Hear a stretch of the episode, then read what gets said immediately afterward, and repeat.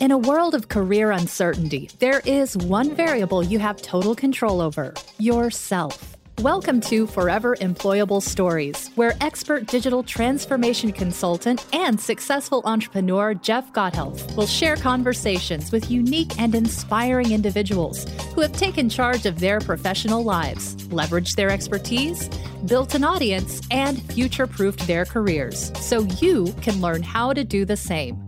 Here's your host, Jeff Gothelf.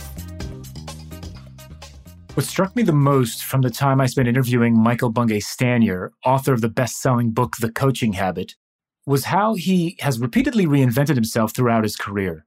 Whether it was deliberate choices he made to push himself into new and unfamiliar directions, or random black swan events like 9 11 that changed the trajectory of his career, Michael took each direction with enthusiasm. It wasn't always perfect.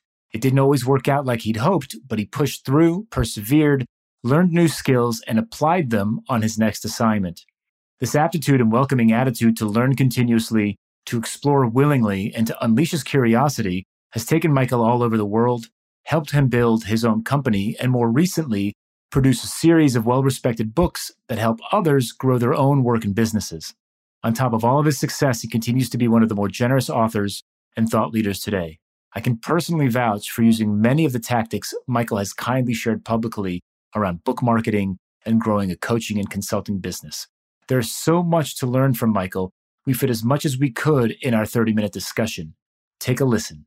Hey, folks, I'm super thrilled to be doing another one of the Forever Employable Stories. This time we have an amazing and incredible guest. I can't wait to dive into it because a lot of the stuff that we're going to talk about with our guest today is stuff that I've learned from him and then I've put into action to help me continue to build my Forever Employable platform. So I'm super, super excited to have Michael Bungay Stanier with me here today. He's best known as the author of The Coaching Habit, and you can find all his works over at mbs.works at his website. So, Michael, thanks so much for joining me with this Forever Employable story.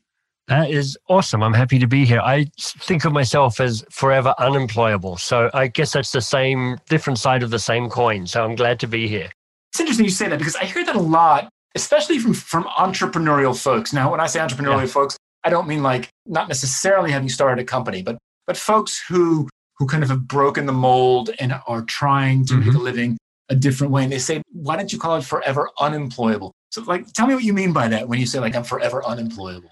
Well, there's kind of two phases to it in my experience, my lived experience. One is an increasing frustration with having a boss and just going, look, when I worked and I worked in different companies and different agencies and the like, I was generally liked by my clients, by my peers, by the people who reported into me. And I was generally annoying to my boss. and so I'm like, ah, there's that. And then at a certain point of being an entrepreneur, where you're used to having a way of working, a way, a sense of autonomy, a sense of creativity, a sense of responsibility, it becomes very hard to imagine not having that anymore and having to report into somebody and fit into a structure. So I think at a certain point you get you just get turned and you're like, that's it. I can never go back to the dark side or light side, depending on which way you how you want to frame it. But it's very hard to imagine anybody being able to employ me and be my boss.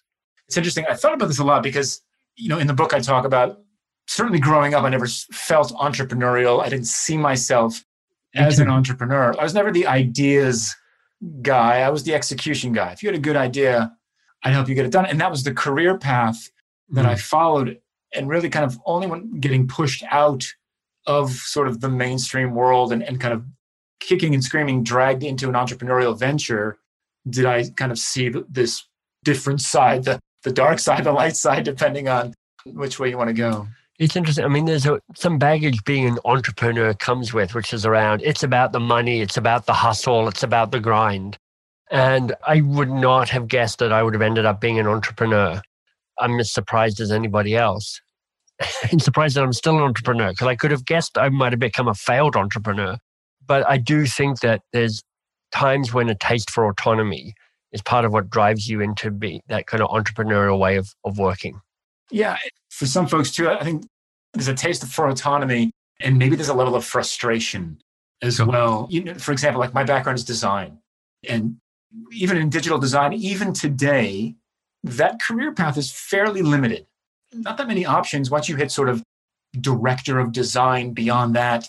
Right. SVP, EVP, C level roles, there just aren't that many of those. And so you kind of mm-hmm. have to figure out what to do next and how to do it. And of course, there's always the danger of continuing to try and climb the mountain, getting to the top of the mountain and going, it's not the mountain I wanted to climb. And you're like, wow, I've wanted all my life to be the EVP of this. And actually, this isn't, oh, and it's that, you know, it's kind of that sunk cost fallacy, which is, well, I've invested this much time in it so far. I may as well push for the next level because that's where the reward is. And of course, it's never there. I mean, in some ways, Jeff, I had a very good fortune of became a Rhodes Scholar in my mid 20s. And it did two amazing things, three things. One is you immediately get a kind of, you know, a status and a degree of kind of success by being a Rhodes Scholar. But more practically, it did two things. First of all, most importantly, I got to Oxford where I immediately met Marcella, my wife, and we've been married for, or a couple for at least uh, almost 30 years now. So that's a huge win. But the other thing that it really did was it stopped me becoming a lawyer because I was finishing a law degree in Australia. And if I hadn't got the scholarship that took me out of Australia, I would have gone, well, I'll just do what they call College of Law, which is kind of the, the work you do to become qualified to be a practical lawyer. It's the gap year between finishing a law degree and starting a law career. And then, of course, if you've done College of Law, you're like, well, I may as well do a couple of years being a lawyer. And then you're like, well, another five years and I could be a junior partner. And that's awesome. So, and then before you know it, you join the many lawyers who've gone, I had a 15 career year career of being a lawyer. I never actually wanted to be that. It's just momentum swept me onwards. So sometimes you need a lucky break and it just kind of pulls you out of the stream that you're in. I'm going to double down on what you said about the sunk cost fallacy because it permeates everything. It's easily applied in the work that we do when it comes to the projects. Well, we've come this far, we've, we've done six months in this direction. And yes, all signs point that this is going to be a disaster, but we'll put in six months, so we got to get it done. But the same kind of concept applies to, I think, your career. I mm. think it impl- applies to your aspirations and, and sort of life as well, right? Well, I've put in this much time, like you said, be, working towards a, becoming a lawyer. I should be a lawyer, shouldn't I? Right, exactly. It's like you got to keep making sure that the hole you're digging is the right hole. digging faster just doesn't fix the problem. Yeah, that's really smart. So tell me a little bit about about your story. Just so sure. we got, we've got the Rhodes Scholar, the lawyer part of it. So I finished doing a master's degree in literature at Oxford. Yeah. I've now been in university for eight years. I've got three degrees. I have no idea what I'm doing with my life. I stumble into this job, which has nothing to do with any of the degrees I have in the world of innovation and creativity. So I spent five or six years in a startup doing new product development. That's what we now know to call it, although it's kind of pre fast company and it was kind of early on. And the guys who started it were, they were mavericks. They came from Unilever, a big, you know, consumer goods company. And they're like, let's just do things differently. Let's invoice weirdly. Let's, whatever normal is, let's not do that. And that was very liberating as a first job for me because, you know, at the time I had long hair and earrings and I made my own clothes. And they're like, cool, you're weird. We like it. You're smart and weird. It's a nice mix. Come on down. And but at a certain point, I went, ah, you know, I don't love spending my life inventing the next range of soup for Heinz. It's just not the impact I want to have in this world. And I was also curious to know why all the ideas we had would tend to go into the back to the bigger company we were working for, and they would just die. You know, innovation struggles within corporate settings because corporations are bastions of homeostasis, keep things as they are. Doesn't matter what anybody says, stability is the point of a big organization. Yep. So I moved into the world of organizational development and organizational change. How do you make change happen in organizations? And that took me from working in London to being part of a startup office in Boston, which honestly just was miserable for two, maybe three years. We we struggled. What I know now is it was like a it was a badly thought through decision with no real strategy. It was just terrible. Anyway, so that was miserable, but it got me to North America. And my wife and I, when I knew I was leaving that job, decided to move to Canada. So I lined up another consulting job, but my flight out of Boston was on 9 11. So I, mm-hmm. all sorts of, you know, mess and chaos and confusion around that. But it also meant that when I finally got to Canada, the job I had lined up had vanished, which was a lucky break because after six months in a kind of transitioning job, I started the company that would become known as Box of Crayons. And when I started it, I was just doing the desperate entrepreneur thing, which is like my business model is to find somebody with a wallet and a pulse and say yes to whatever they're asking for. Right. But over time, that company found its focus and it was to help teach practical coaching skills. You know, the language they have now is uh, helping organizations move from advice driven to curiosity led. But for a long time, our hook was we teach 10 minute coaching to busy managers. And I kind of ran that for 15, 17 years.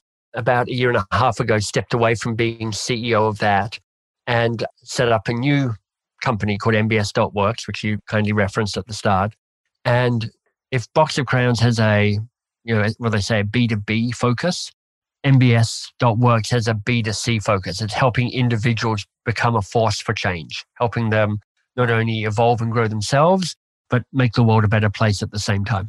Got it. And along the way, you've written some books mm-hmm. and you've developed this entrepreneurial platform for yourself and you're sharing your information. Inadvertently, you find yourself with this lucky break of mm-hmm. starting your company shortly after 9 11. But then you start to kind of spread beyond that. You start to, to write books and to share your learnings and to share your advice. Right. Why? Why do that in the first place? It's a lot of work. it is. And it's like, it's mostly a miserable experience writing a book. You have to kind of know why you're doing it. You've got to have a purpose to it. Sometimes that purpose is I see how it fits with my business model. Yeah. Like the coaching habit book, which is the one that's really kind of taken off. It's closing in on about a million copies sold now, which is, you know, ridiculous. Yes. But actually, I didn't need it to sell them. That's just a bonus. That's just a miracle. I knew that with the coaching habit, if I could sell a thousand copies to the thousand right people, it would generate money for my company. Mm. And it has. You know, I can point to at least $10 million in revenue that that book has specifically generated for Box of Crayons. Somebody's picked up the book and gone, I read your book. Do you do training around this? And we're like, yes, we do. and, you know, there's at least five clients which are more worth more than a million dollars in revenue for us directly correlated to that book. But the very first book I wrote called Get Unstuck and Get Going, it was not so much about fitting into a business model, although I was like, this kind of reflects what I'm teaching at the moment and who I'm talking to. But I got left a bit of money from my grandfather, $20,000 when my grandfather died. And I was like, what do I do with this? And I had this idea of a book that I'd been kind of in and out of for about five years.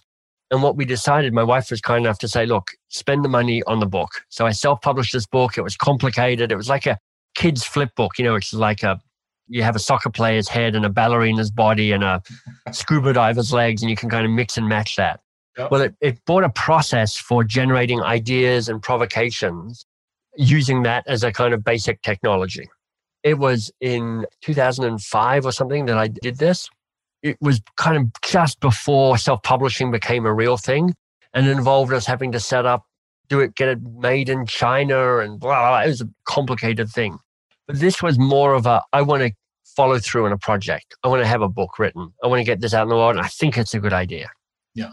So originally, the first two books I wrote, Get Unstuck and Get Going, Do More Great Work, I could see them as being articulations and encapsulations of intellectual property and ideas that I had because here was a seminal moment for me. This is really essential to understanding the success I've had in growing a platform. There's um, a guy here in, in Toronto runs something called Strategic Coach. His name is temporarily out of my head, but I went and saw a, a talk he gave, and he said, Look, there are three phases you go through as an entrepreneur. And he's talking about somebody who is a dentist. He says, Phase one, you say, I'm a dentist. In other words, you collapse your identity into the job role. Phase two, you say, I'm an entrepreneur who does dentistry. So now you understand that it's not about how good a dentist I am. It's about how good an entrepreneur am I? How do I market? How do I sell? How do I set up systems? How do I be efficient? How do I be ambitious? How do I sell beyond myself? The third role is I create intellectual property around dentistry. And what this guy was saying is like, this is how you scale. This is how you create impact is you start thinking about IP. So the very first piece of IP I created was called the eight irresistible principles of fun. I was giving a talk at my local coach chapter and I was like, okay, I'm going to try out this IP thing. So I created an idea, I created a model and built out some language around it and then turned it into a little video, which actually kind of slightly pre YouTube, but it kind of had a, um, you know, over a million views before I knew what I was doing. Like if I was now, I would have like captured names and moved people to an email list and done all that. So I did none of that. But that understanding that creating intellectual property allows you to scale was a very powerful moment for me. And then you get to a point, Jeff, where you're like, okay, now you've got to create good intellectual property. Because of course now everybody knows that you want to create content yeah. to get known. So everything's full of, I mean, the noise is enormous and signal is hard to find. Yeah. So now it gets into some of the stuff that you talk about, which is like, what are you creating and how are you getting it out there into the world? And how does it stand out from the crowd? How do you get noticed? That's hard. Yeah, for sure. And it does feel like everything's been said and everything's been out there. That doesn't matter. You know, before you hit record, we were talking about stuff and I'm like, old wine in new bottles. Yeah. I'm like, like my my best selling book, The Coaching Habits, like questions are good. I'm not the first person to figure that out. Yeah. you know, like just start with Socrates and then go back another five thousand. Every, I mean, but the way I talk about it and the way I present it is interesting and different and curated in a certain way. So you can't use the excuse of it's been done and said before because it's like, yeah, of course it has. Everything's been done and said before, and it can be resaid. People lose that. I remember a few years ago, I was at a design conference in Amsterdam. There was a thousand designers there. And I was speaking to some of the organizers and I was just saying, how's it going? How do you feel about the event?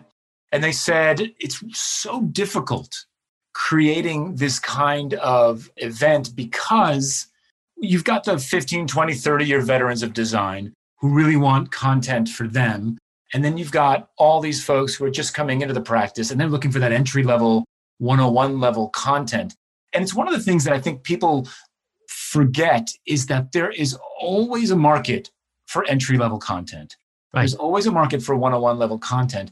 And so my question back to you then is what is the new bottle, right? So the new bottle that you've had, so if it's old wine in a new bottle, mm. what are the characteristics, if we're going to take this metaphor, for, yeah. the characteristics of that new bottle that helped you stand out?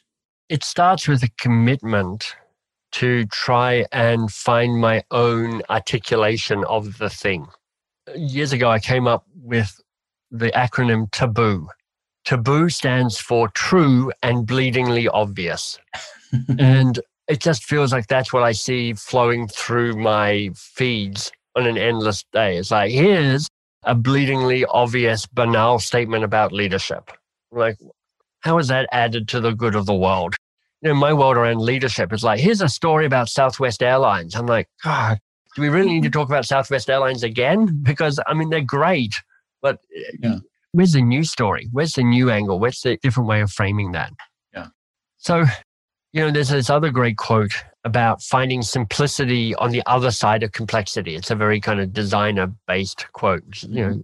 his name is a Supreme Court, a US Supreme Court judge. He said, Look, I, I don't care for simplicity on this side of complexity, but I'd give anything for simplicity on the other side of complexity. So part of the work that I try and do, and it doesn't always work, but this is my goal, is to have kneaded the dough to move to, we're getting quite religious now, what with wine and bread, kneading the dough to get it so it's like I've worked through all of that and what I present feels straightforward, but also has a freshness and a difference that feels remarkable. It's interesting. It, it takes experiments. It takes iterations to figure out what that new and remarkable packaging and failures. You've just got to realize how much failure the successful people have. it's amazing too. I mean, look, it's something that not enough people write about, I think, and not enough people right. share when it comes to sharing experiences. I think folks like to talk about, well, I did this and it kicked ass, you know? Exactly. The, the 900 things I did leading up to that did not kick ass.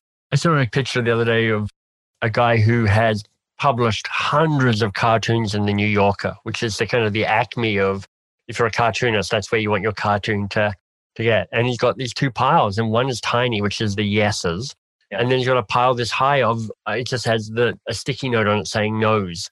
Hmm. Like yeah. he's just had thousands of cartoons rejected. Iterations. Like Seth Godin's got a new book out called The Practice, which is excellent, and it's about shipping creative work. Mm-hmm. It is a great primer for anybody who's going, "How do I do this stuff?" And one of the phrases I heard Seth talk about the other day was he said, I blog because it's tomorrow, not because I have something to say. Yeah. And he's just committed to blogging every day. Yeah. And he's like, I'm a good writer and I create books and I create content because I blog every day. And the yeah. process, it's a commitment to process even over outcomes. Yeah. I saw that same thing just literally this week and I, I noted that as well. Simply, I've recently quadrupled my writing pace. Yeah. So I'm not every day, I'm every week. It used to be every month. Now it's every week. And you know what? There's better blog posts than, than some oh. at that pace. Yeah, I'm writing a new book at the moment. And like every day I write, some days I write garbage. I'm in my first draft. So some days I write total garbage. Some days I write partial garbage. It's all garbage at the moment. It's miserable, but it's part of the process. Going to come together. Let me ask you another question. Speaking about books, this is a really interesting one. And I'm super curious to hear your answer about this because it's personal for me, just so I'm being a little selfish perhaps, but it's my interview. So why not? Um, yeah, get uh, to do that. So when I introduced you as the best known as the author of The Coaching Habit, and you've talked mm about The Coaching Habit, you've written several books. In yeah. fact, you've written a book more recently than The Coaching Habit called The Advice Trap yeah. as well. However, based on the way that you want to introduce yourself and what I know, The Coaching Habit is the most successful book so far, right? And so you're yeah. the coaching habit guy, right? That's right. Right. While I haven't sold a million copies of it, Lean UX, the mm-hmm. first book that I, I co-wrote with Josh Seiden, also was kind of a defining book for me. And regardless of, of how many books I've written since then, I'm a lean UX guy. Yeah. Right. And so let's just for a second here, let's, for folks who have, who have had a bit of success, who have built a bit of a platform for themselves, who, who have who have scaled with IP, and they've gotten known for a thing and yeah. now either want to expand that or maybe move to an mm. adjacent subject matter or maybe just take a sharp right turn and talk about something yeah. completely different how are you getting beyond that like how are you do you want to get mm. beyond being the coaching habit guy and if so how do you do that very interesting question so i've got a, f- a few things swirling around my brain so jeff interrupt me if i've started to monologue and it's starting to get boring okay. the first is a question to go Are you trying to double down on the success you've had? And there's a lot of good reasons to do that. You know, it's like, this is what you're known for. Just keep pushing money onto that process and investing in, in building that reputation. At a certain point, you might should say, Look, I'm tired of this. you know, I'm looking at Marie Forleo's uh, book there. And Marie Forleo, she's like, I do my Marie Forleo MBA and I do it every year. And she makes millions of dollars on it and she just keeps doing it. And I think she'll be fine to milk that cow for a long time. For various reasons, one of which being me moving out of Box of Crayons and a new CEO coming on board and her wanting to de risk the company. So it wasn't all hanging on is Michael alive or dead? Is Michael creating IP or not IP? she's like, Box of Crayons is going to own the IP around coaching and curiosity because that's the business model. And I own that company. So I want Box of Crayons to succeed. So there was a kind of strategic decision to have me opt out of that. So for me, there involved, first of all, a process of, let's call it mourning, to let go of the identity around the coaching habit. Because I'd actually spent 15 years trying to build a reputation in this space and getting known for it. So to not be going, this is what I'm chasing and this is what I want to be known for, is a bit of an odd process. Then what I found is even if you choose to kind of leave the hamlet in which you've been living, you actually need to leave the valley in which you're living, not just leave the hamlet. Another random metaphor coming here, Jeff.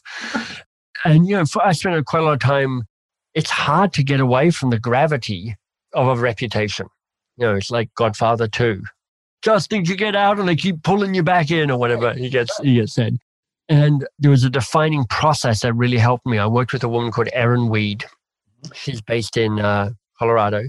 And she has a process called The Dig. And what she does is she listens to your stories over two half day sessions. And then she comes up with an operating system based on your language, which she says, this is what you stand for. And she says, I'm going to give you your word. This is the word that is essential to your identity and the impact you want to have in this world. And when I did it with her, and I was a bit skeptical about it, but when I did it with her, the word she came back for me around was the word power. She's very interesting and not what I was expecting at all. And it's too long to explain why that's such a good, relevant word for me, but it kind of got me over the out of the valley, over the hill into the next valley. And in fact, as soon as I had that word and permission to have power rather than coaching as my thing, it opened up all sorts of ideas around what I could write about, what I could start a podcast on, and what I could build as a as an entrepreneur. But do you feel like she gave you the okay to make that shift? Did she, she almost give you the permission to stop being the coaching habit guy and be the power guy, or I wouldn't quite use any of that language. Yeah. What she showed me was a doorway. Okay. You know, it's like up to me to walk through it and cross the threshold and and do that. Going back to that metaphor, she's like, here's the path out of the valley. Yeah. It's called power. walk this path a little bit, get over, see the sunrise in a new valley, see what changes and shifts for you. So I think that's part of it. Jeff, I think the other answer to this question is leaning in onto Jim Collins's metaphor. Jim Collins, famous for good to great, he talks about strategy. And he says, look, the way you build a good strategy is you fire bullets and then you fire cannonballs. Bullets being low cost risks. Yeah. Yeah. Small experiments. And cannonballs being the commitment to the bigger thing. So in the last year, as I've been in between states, I've I ran a literary conference called the Two Pages Festival, where in a day I had 20 authors do half hour interviews with me where they would read two pages from their book and then we discuss it. Wow. Almost killed me because it was like, you know, it was like a 15 hour event on LinkedIn Live. Wow. I ran it for four months. I did something called Cocktails and Questions, where I'd invite a small group of people from my kind of extended network. And I would host a one hour conversation where we would sit with a hard vulnerable question and people would share and connect and build a network. And partly I did those because they're like interesting creative projects I wanted to do. But partly I was firing bullets to go, is there a business in me hosting intimate conversations? I'm like, I loved it, but it's too draining. It's not sustainable. It's not scalable. I can't do that. Yeah. Is there something around doing a two pages podcast? Maybe. Could do something like that how does it fit with the impact I'm looking to have in the world? How does it fit with this idea of power and unlocking power and challenging and upturning people's assumptions around power? Ah, that doesn't quite fit there either. So part of it is you can't think your way through this. You have to run small experiments to see what feels interesting. Yeah. That's the philosophy that I bring from the product world. It's Forever Employable talks about well, running experiments, right? How do you know totally. which direction to head into? Well, you don't. You've got some ideas, right? Yeah. It's like Runs. IDEO, right? IDEO is like fail faster to succeed faster.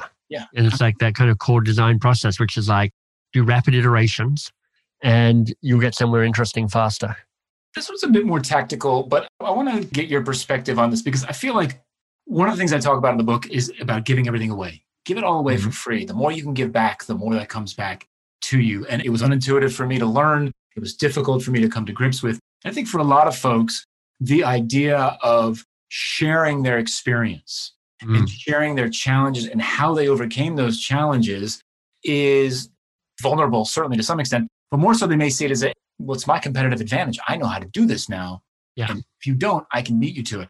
The example that comes to mind immediately is I read an article that you wrote where you were very specific and tactical about all of the things that you did to promote the coaching habit.